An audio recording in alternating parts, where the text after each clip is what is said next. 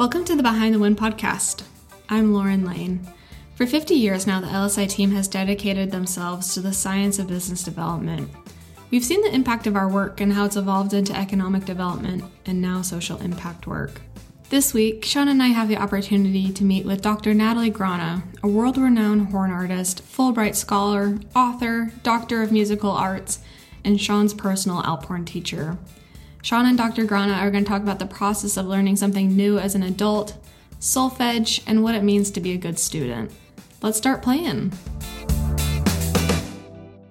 Well, thanks for doing this, Dr. Natalie Grana, one of my most favorite people in the world. Thank you for being here. How cold is it in Chicago?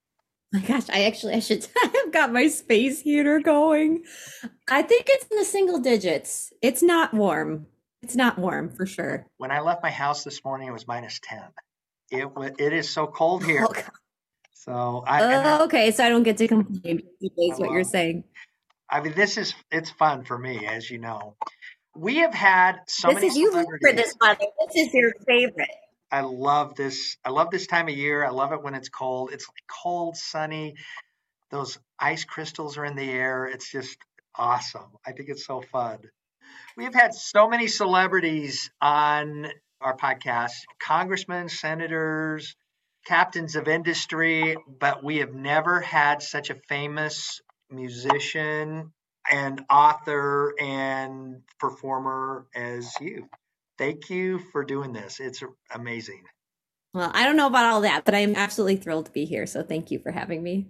So, how this came about last year, we did sort of by accident, Lauren and I recorded four episodes on attitude, lifelong learning, hard work, and goal setting. And it was just my thoughts. A lot of this came from Lauren and Jake on here's an idea that we should explore. And that second episode of lifelong learning, which I talked, I, I don't know how this came about. It just, I I was thinking about our time together and your ability to help me learn something new. It came out of that. And we had such an amazing response and visibility from that episode that our communications team said who is dr grana? Who in the heck is this dr grana that you talked about and obviously are so enamored with? So Jake and Lauren said, "Let's have her. Let's have her do an episode with us." So that's how this started. It just emanated from that episode from last year. So you're one of my most favorite people in the world. I admire you so much. I'm so honored to have this time with you and talk about our history together and and just talk about your work which is so amazing at such a young age. Talk about your background and how did you become such a famous author and musician and professor? So, I guess from the very beginning, I was always wanting to be involved in music. My older sister played bassoon in orchestra, and I was fascinated by that. I mm-hmm. used to go to her concerts and could not wait to join an ensemble and landed on French horn and was sort of the worst kid in the band actually from the get-go because I didn't have any musical training before I started an instrument. And so uh, like I didn't sing, I didn't play piano, I you know, I didn't read the notes on the page. And learning the horn was very very difficult for me for that reason. There's sort of multiple things happening, right? When you're learning music, you're learning physically how to play an instrument, like an actual for for Sean, it's the Alp horn, and also I guess now the French horn, but clarinet, you know, whatever, flute, you name it. You're learning how to physically what we call tone production, make a sound on the instrument. But then there's also this added component of music literacy, right? Music is a language, and so here I am at eight years old, not only trying to learn how to hold a French horn and blow into a French horn and make it make sound, but also look at sheet music and be able to read it like I would read text.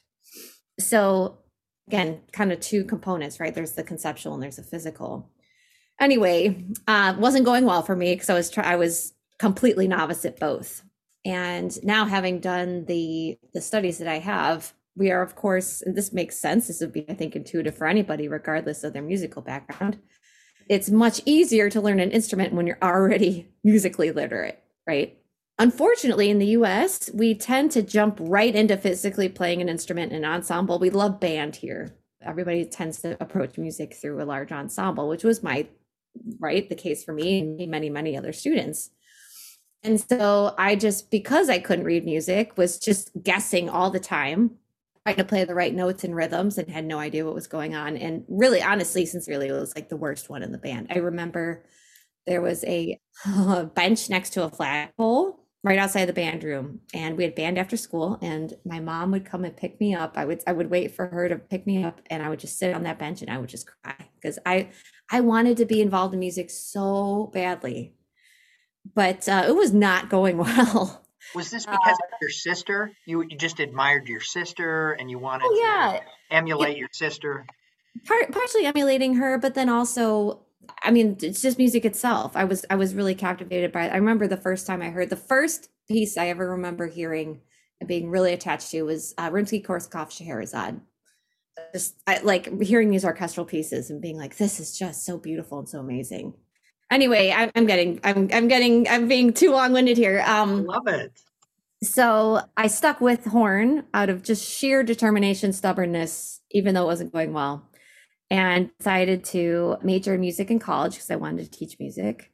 And freshman year of college, had to take what was called aural training class, which is a class where you learn what's called solfege. You probably, by you, I mean the audience here, know what solfege is. You just didn't know what the name of it is. It's the do, re, mi, fa, sol, la, ti, do, the system of adding one syllable per note of the scale. And by using these different syllables, we can train ourselves to look at a piece of music. And by using the syllables, sort of like we attach sounds to letters on the page if we're reading English, um, by using those syllables, we can we re- rearrange them to sing the different pitches on the page, to hear the pitches on the page, like I would, like I said, text if I was reading English. And so all of a sudden, all this comes together for me that I can like really look at a piece of music and hear it and internalize it. And of course, then my horn playing just like takes off. Like it, things seem much more intuitive because I have sort of this very, very strong sense of the sound that I want to create on my horn. And so I knew at that moment, freshman year of college, oh my God, this solfege thing, do re mi, is so valuable and so awesome why okay first of all why am i 18 i've played the horn for 10 years. Why am i just learning it now? Like this would have been valuable a long time ago. And how can i now combine these two things? Because i knew that if i had learned this when i was in fourth grade like so many years of suffering would have been saved. So i ended up doing like I said my music ed undergrad and then i did a master's in french horn performance and a doctorate in french horn performance and dedicated my dissertation to integrating what we call aural training or solfege training into how to how we teach and learn the instrument. And then did a fulbright scholarship in hungary where i basically just got my patoot kicked for a year on solfege training and uh, wrote a book on that experience uh, giving exercises basically for horn players to learn by ear to have a very strong concept before they try to play the instrument. That it can read fluently what's what's written on the page music um, read music fluently. So that's sort of me in a nutshell. Uh, just a lot basically a lot of damage a lot of a lot of i'm coming i'm coming here with a lot of uh you know post-traumatic stress from trying to learn the horn kind of backwards as a kid really is what it is so. How did you pick up french horn? Well honestly i was like the weirdest kid they needed a French horn player. I wanted to play bassoon like my sister, but they told me I was too small. Which, in fairness, I was a little peanut. I mean, I think the bassoon like, was bigger than I. You physically could not. I mean, I probably was about as tall as a bassoon when I wanted to play.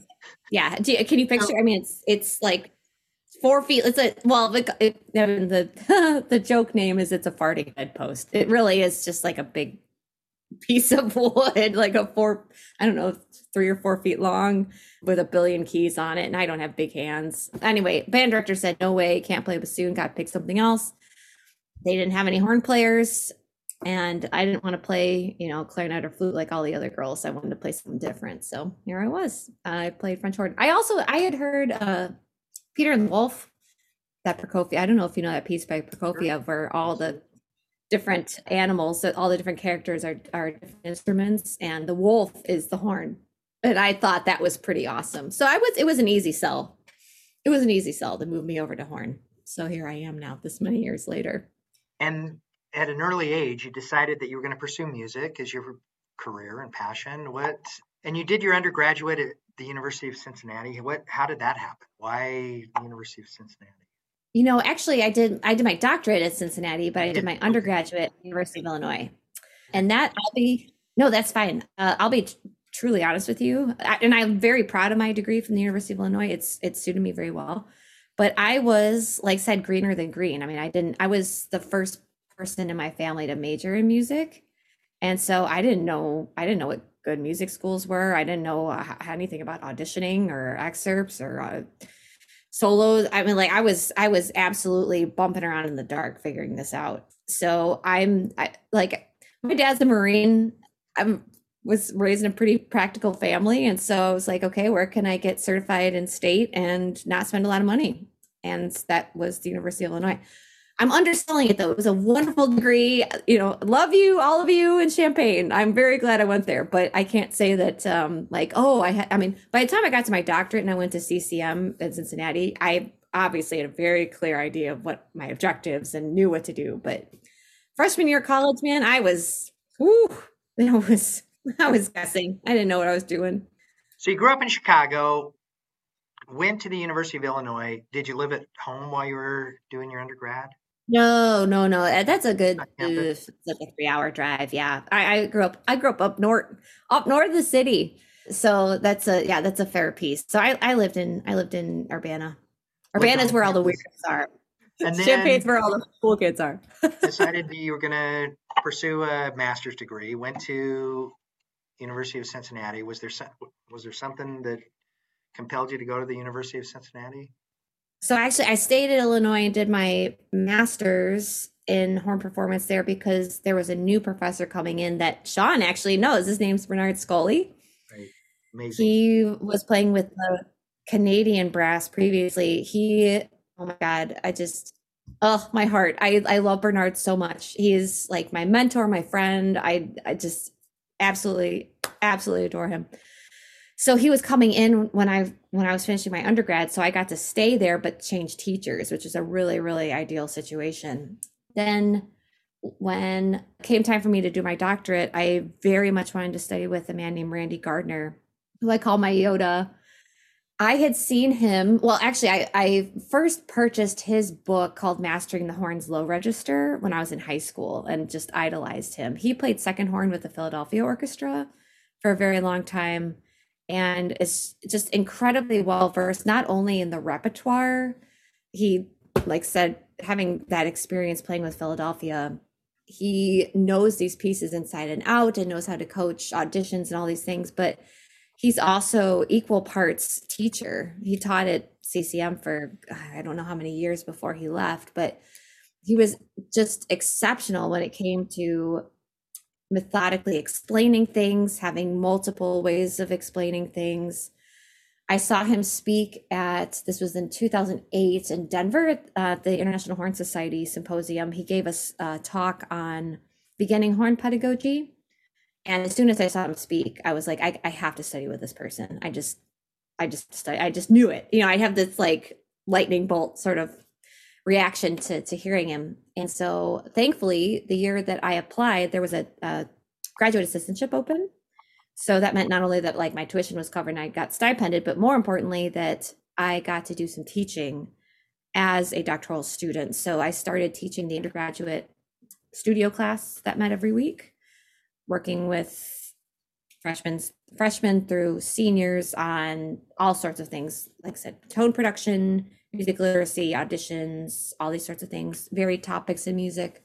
And just being Rand, randy gardner's right hand i i learned so much from him. I owe so much of who i am and my own musicianship to having studied with him. He was just an exceptional mentor and i'm continually grateful for him.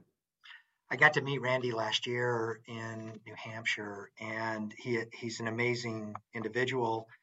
I think it's interesting that in music, I, I maybe there's other disciplines that have this as well, but I think in music, I hear this so many times that these musicians that I'm that I admire and try to emulate.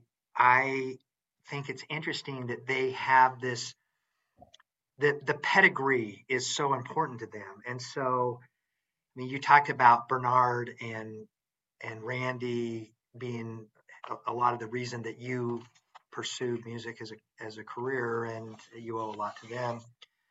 Is that is I mean is that common in music that you you have this pedigree? I see it a lot. I, I I'm just an observation, but is that something important? I studied with this master who studied for this master that and and that pedigree is is critical to your career. You know, it's funny. We did this. I have I have two thoughts in this regard. The first was that when I was at CCM and like I said, I was teaching studio class for Randy Gardner on occasion. I had a day where we did a family tree and everybody would list their teacher, their teachers, and then their teacher teachers, right? And so we grandfathered up. I actually, it's funny because Sean did meet Randy Gardner at Kendall Betts Horn Camp in New Hampshire last year. And I Bernard. called him his oh. horn grandfather. yeah, I was, I was like, I was like, you get to meet your horn grandfather because, like, right? Because he was my teacher. Anyway, we did a family tree, and it's incredible actually by the time you trace back like one or two generations we've all had like the same teachers so you find that like all these connections you know that all these ideas are kind of springing from actually the same people but the other thing i'll say is music is a meritocracy i think that really having a name behind your uh, like you, you asked about like is it important that you studied with this person or went to this place when you go to an audition, you could have an eighth grade diploma and play the horn, like play the horn great, and nobody cares. Auditions are blind, you're behind a screen.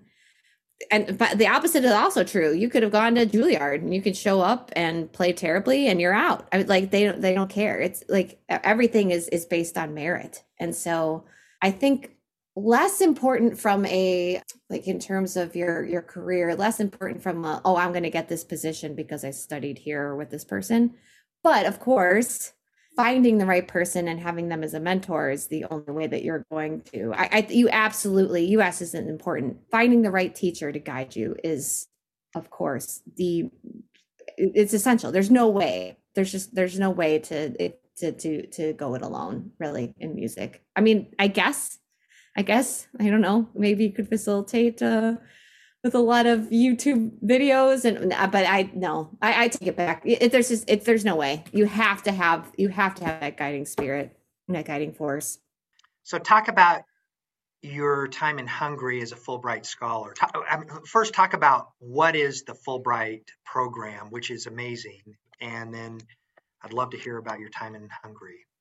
Sure, absolutely. So like said, I dedicated my dissertation during my doctorate to these aural training methods uh, that we could write, that we could hear, that we have like a very clear image hearing in our mind before we play.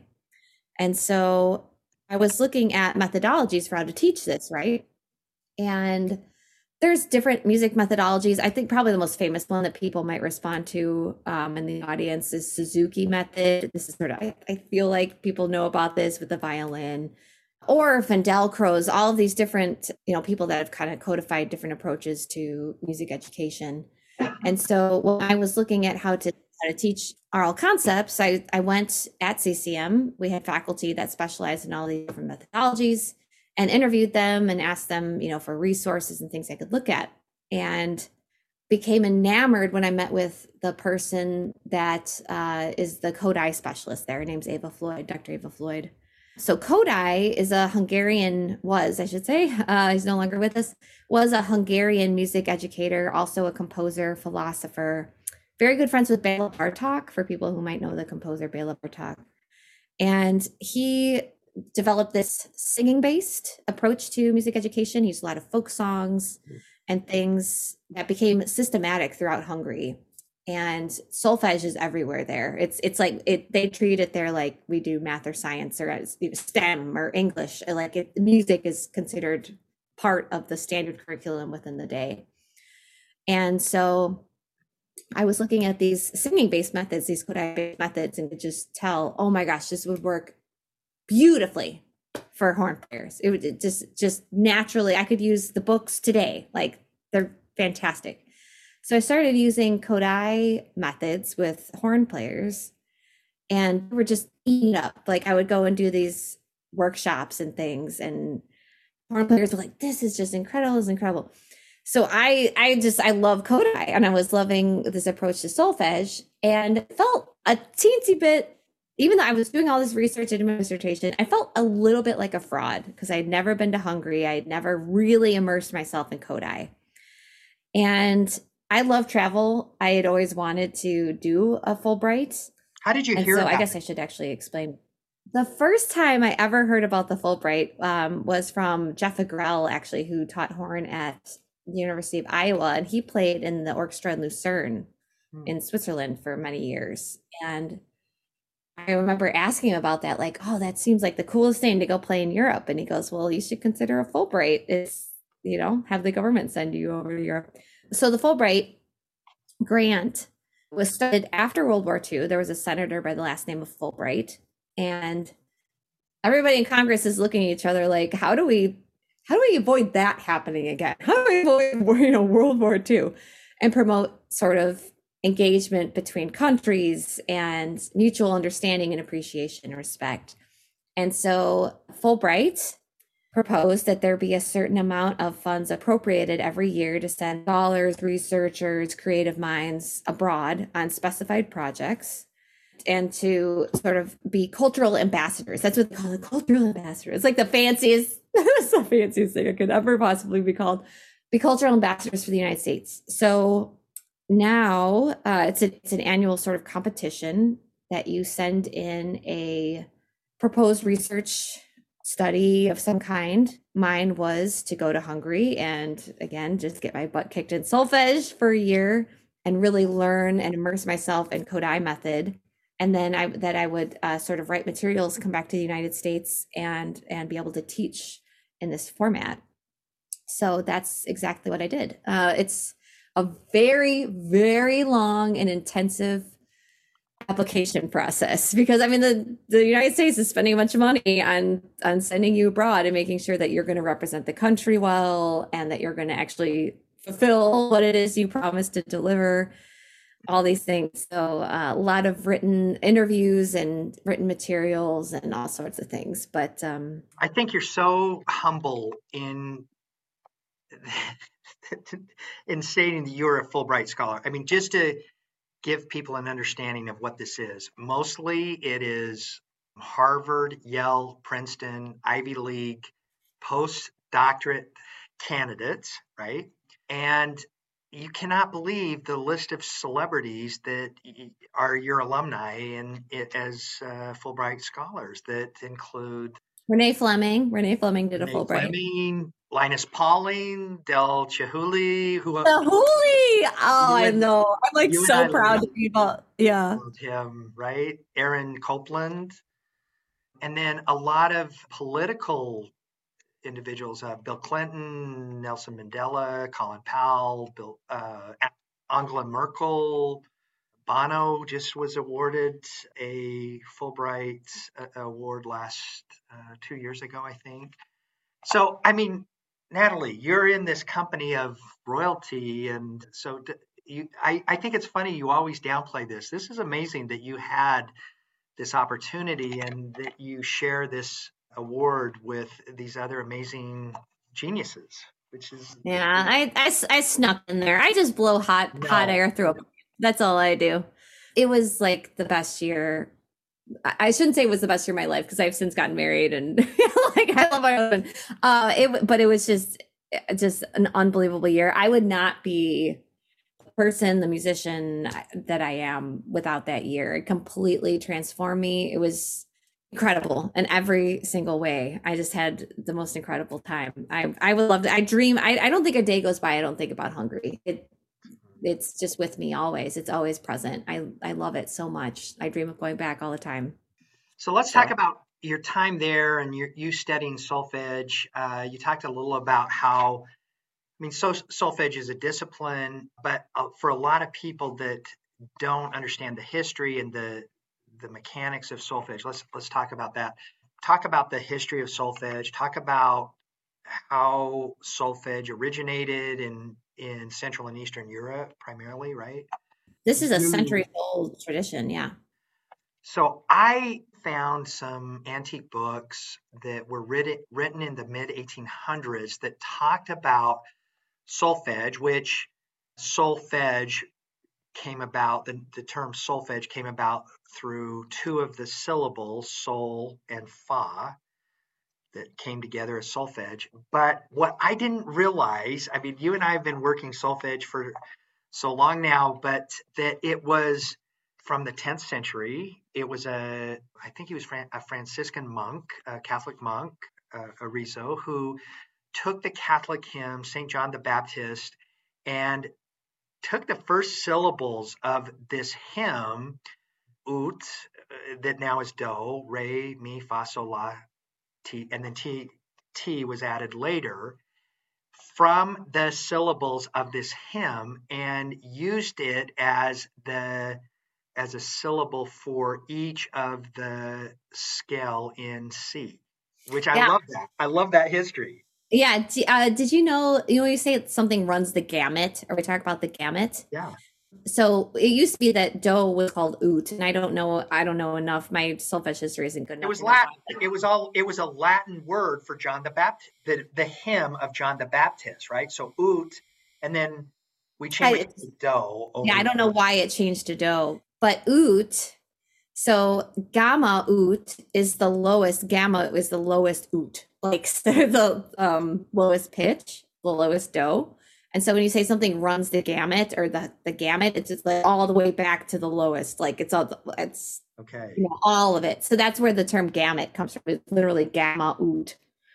So just a little just a I little piece, you know that there's like some jeopardy knowledge for you sometime you know a little bit so when i tell people that i've learned music through solfege and they they most people in the us have never heard it even in western europe most people in Western Europe don't know about it uh-huh. until I say, you've watched The Sound of Music. You know that Maria right. taught the kids how started music lessons with this with the kids in The Sound of Music through this do re mi fa sol la ti do. That is solfege, and then as I explain it to them, that it it makes sense. But that's this has been going on for over a thousand years in in Central and Eastern Europe.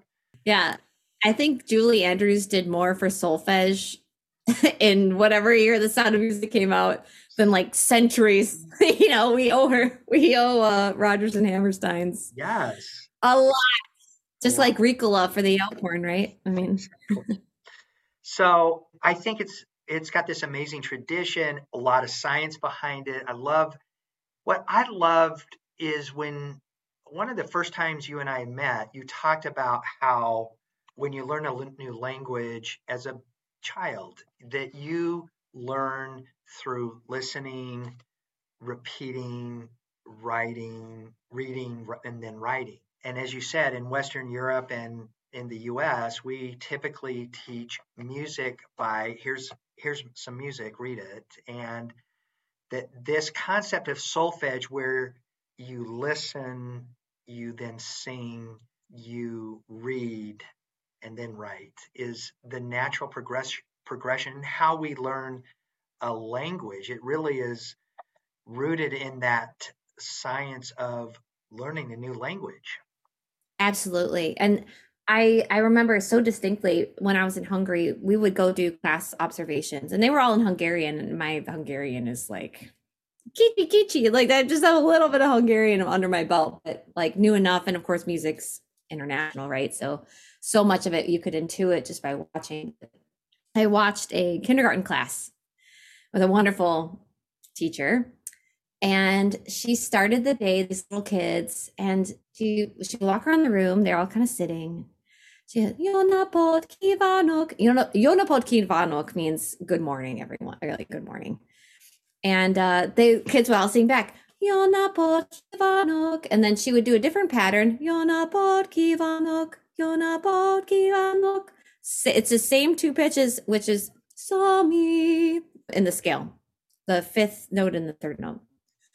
These kids, they're how old, how old are you in kindergarten? Six? I don't know. They're not thinking like, oh, sol mi, okay, the fifth and third scale degree. No, they're just playing games. They're repeating after the teacher. Um, or she would do a different thing with I can't remember how to say the name now. What is your she would say uh, in Hungarian, what is your name? My name's Mikolash, you know, or whatever.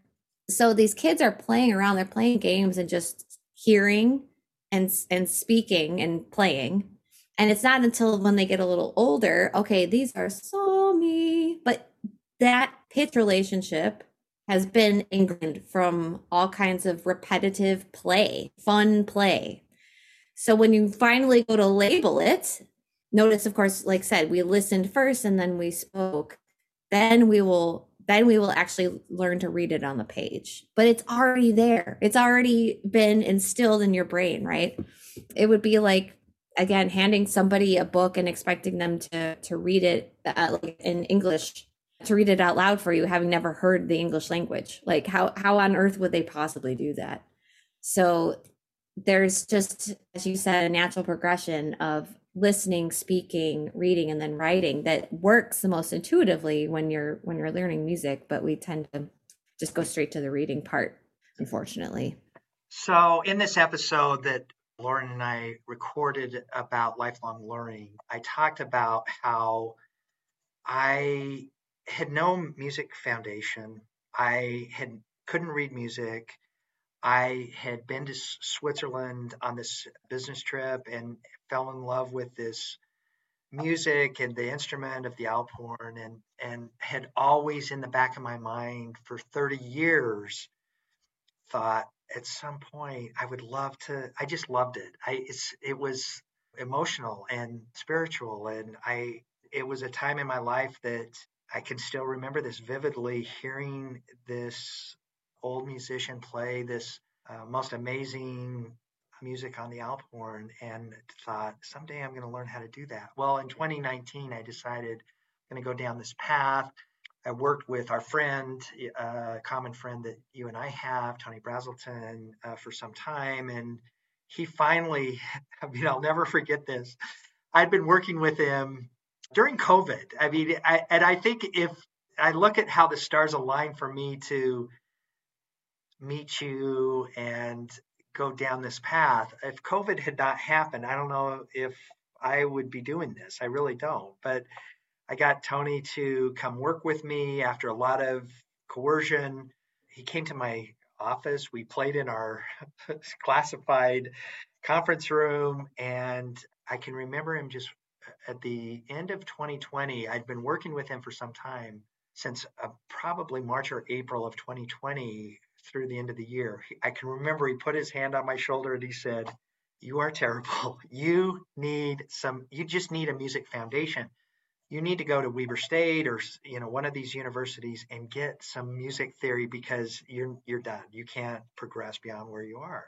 Oh my goodness. And then right after that, you and I met and I remember you sent me an email uh, in early 20. It, I don't know if it was the end of 2020 or early 2021. I've, I've sort of lost track of this, but I was going to go to Weber State University. I'd enrolled in their uni- in their music program, and I was going to get a degree, pursue a degree at Tony's recommendation in music. And you said you sent me this email and said, "Don't do that. You, this this will that's not the right thing for you. I will help you with this." I mean, so maybe you can re- talk about your recollection of all of that. But I mean, that was magical that you saw and thought, I, maybe I could help this poor guy. well, right. You, I, so we met because you were on the podcast, uh, the Alphorn right. podcast that Rob was interviewing, me, Rob Hazelton. And you and I were chatting, and you told me your story about picking up the Alphorn after hearing it and I said to you, I said, "So do you read music?" And you, you kind of, no, not really. You know, I kind of play and I learn things. Like I, I kind of listen and play. And I was, do you want to learn? like this is kind of like what I specialize in. And you just right after you said, "When can we meet?" I mean, you were just so intrepid. Like you were so hungry for guidance. I can tell, you know, because Tony, that that our, our mutual friend, who is a fantastic alphornist, it's just not a teacher. It's just that kind of not what he does by his own ad. Like he he would tell you himself. He, um, recorded so, seven or eight, I don't know, a dozen albums on the Alphorn. He's one of the most famous, most accomplished Alphorn players in the world. I am so lucky to have known him and have the opportunity to play with him. And I get to play with him every week still, but not a teacher. And I didn't read music, and which was really holding me back.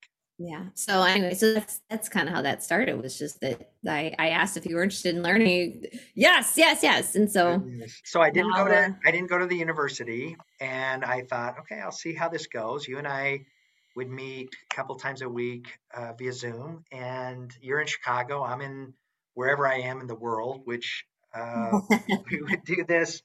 We we would meet when I was in all over the in Europe, in DC, and you've had lessons all over the world. I mean, it's it's really incredible, and it speaks to your dedication, which is like truly truly inspiring to me too.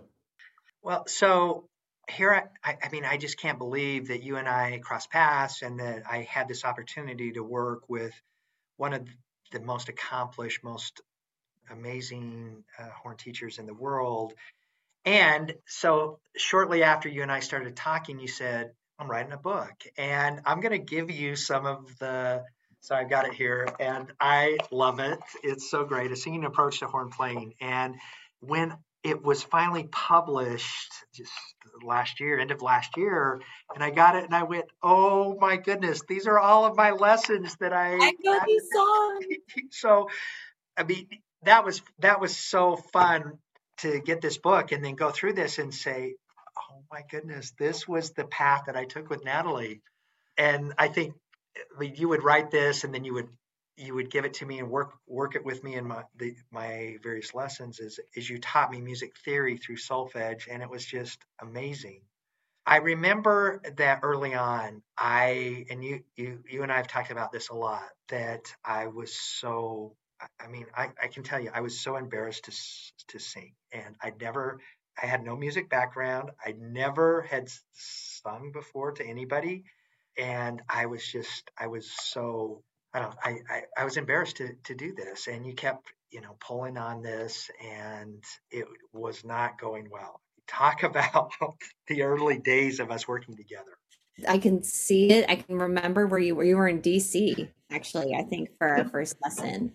And I would sing something and ask you to sing it back. And I could just tell that you were mortified. Like this was like, and I don't know how much you've told the audience in your you know, like previously, I'm like you not only had you not done music, but like musical culture in your family, it was completely absent. It wasn't like no, you know, you had a parent or a sibling or something that had that had kind of done this. I mean, like it was just you, you know, you had never sung or so I just had to sort of reconfigure okay we have to get him first before we do really any training we have to get him comfortable with his voice just singing, like anything, anything at all. We're not even going to worry about reading notes on the page or anything else. Just getting used to singing and and being comfortable with your voice, with so much a part of it. I look back on that, and I talked a lot about this in this recording that I did last year with Lauren on lifelong learning, and just the humil being able to be submissive and being humble enough to subject yourself to a lot of failure. I, and that that's what it, I had never done anything in my life, and clearly not for 30 years had I done anything that I wasn't the best at.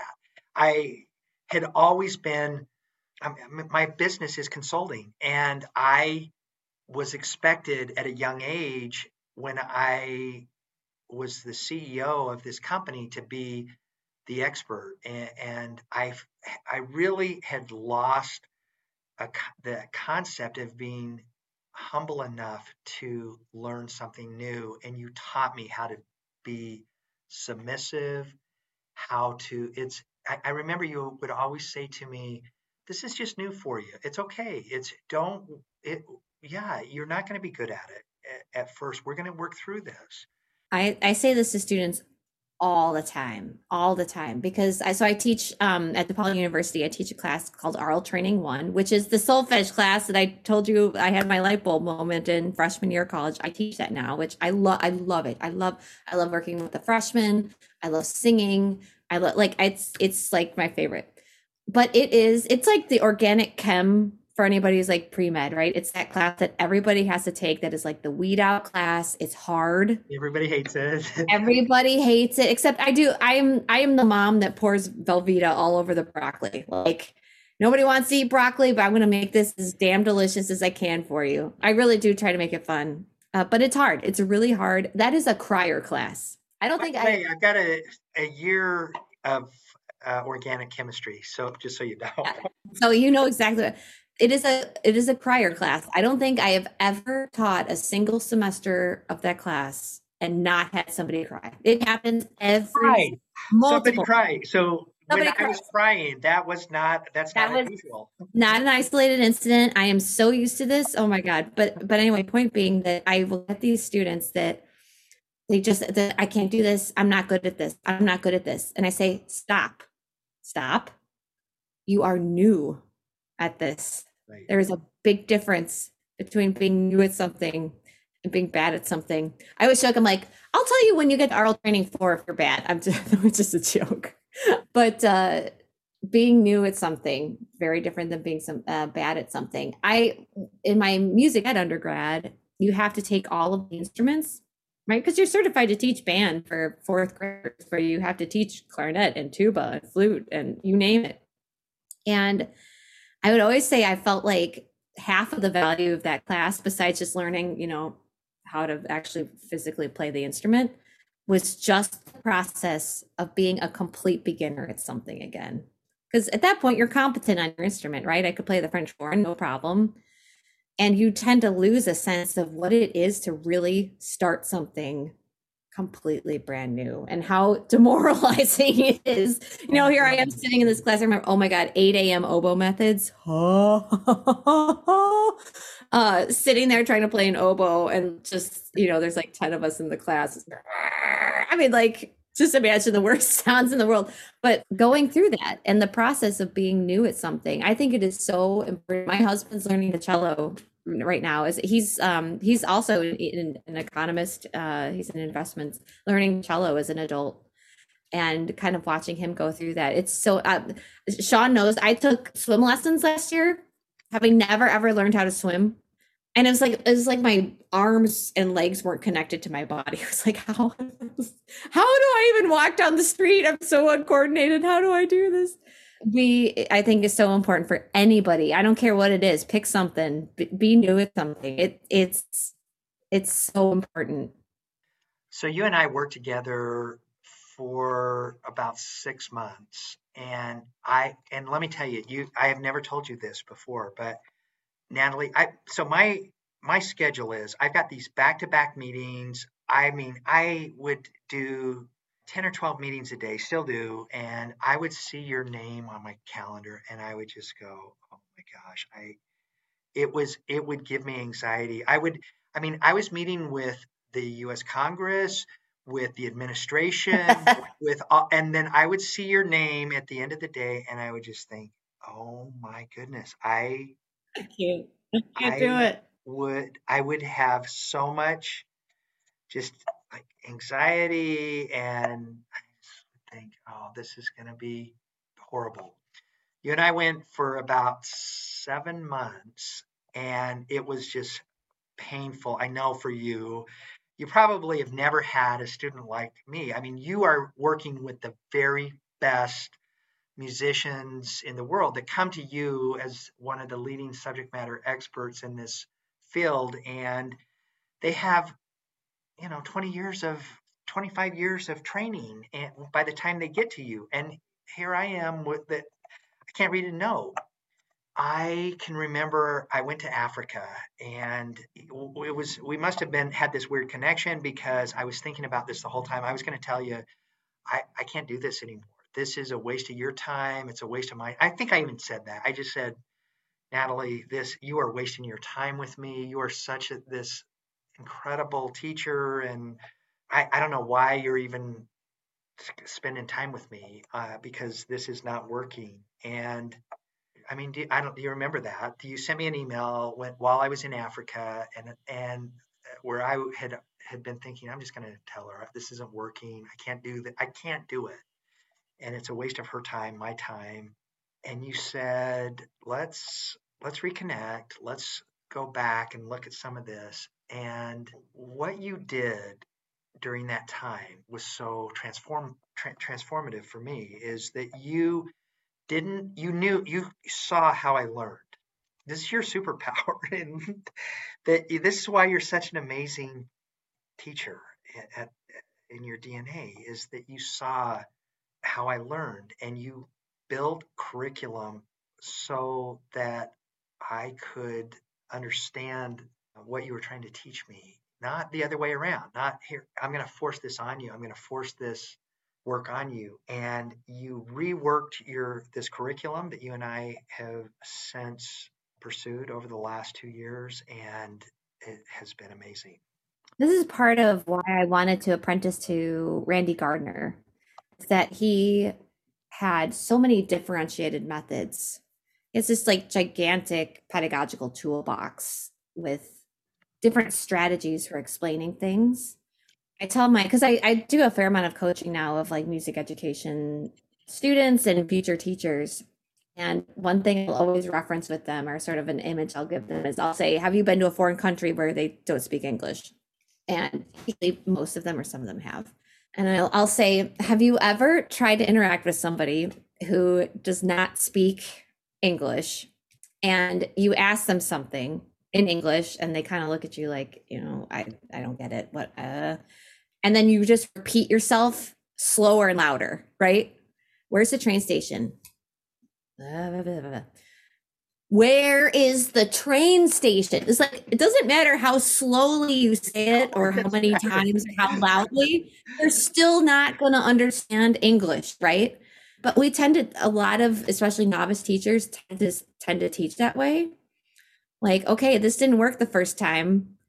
I'm not saying um, like sometimes you do just need to repeat something, but like if you just keep hammering the same like why you know that's the that's the definition of insanity right is doing the same thing and expecting different results so like if something's not working with a student don't just do it over and over again and expect different results you have to be intuitive about listening to that student one of the other things i say to them is that the student is the curriculum right uh, not to a certain extent, of course, there's a canon. There's certain objectives that need to be universal and need to be applied to everyone. But in terms of your methodology, you have to be willing and flexible to listen and intuit and and be really present with a student if you want to if you want to really communicate with them and, and to make a difference differentiated differentiated methods are are so so so important so uh, your lessons are totally different than everybody else's lessons sure. in a good way, you know. You, um, you are an amazing teacher, Natalie. That has you've changed my life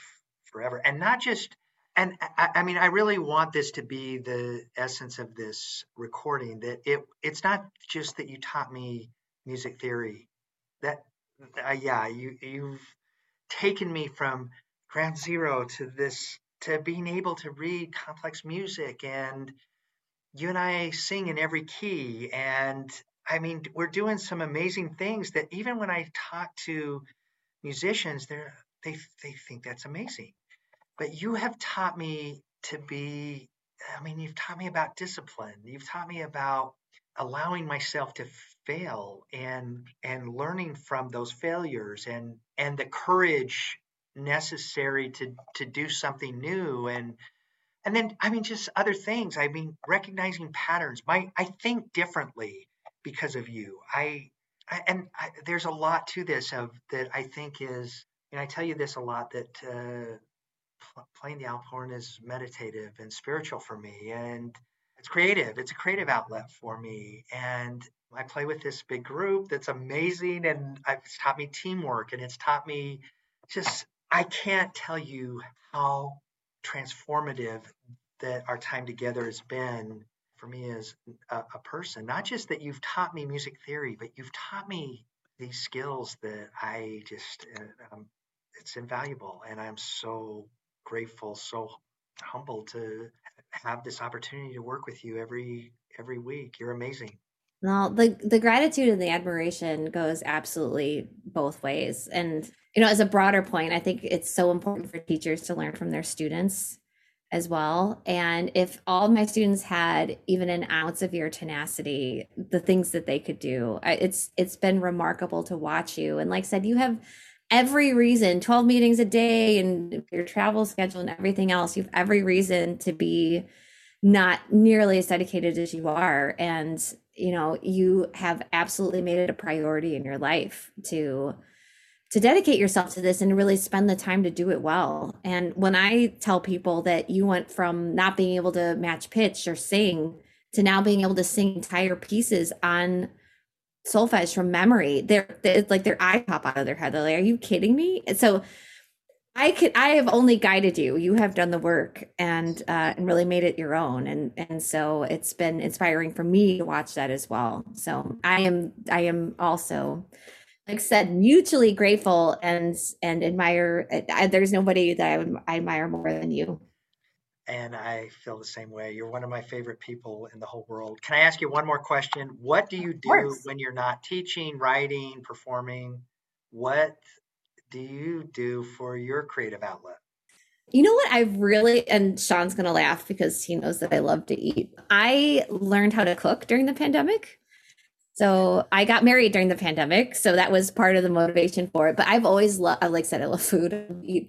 And just decided that this was my time, especially because nobody's going to restaurants, right? So I absolutely love cooking. That is like my at the end of the day, like getting to make dinner. Um, my husband jokes he's like the luckiest guy ever because you know other people want to do takeout or whatever. I'm like, no, I'm gonna I'm gonna cook dinner. So cooking is kind of becoming my favorite thing. I run. I also run a lot. That's sort of my like if my brain it just feels like it's going to explode. I, I live very close to lake michigan so i get to run on the lakefront trail. That is my therapy. Sort of like sean skis i i get out and um and run. So it's cooking and running. Those are like my two my two favorite favorites. This was so fun natalie. Thank you for doing this. Thank you for working with me not giving up on me teaching me so much about myself and about just these different skills that I would never have learned.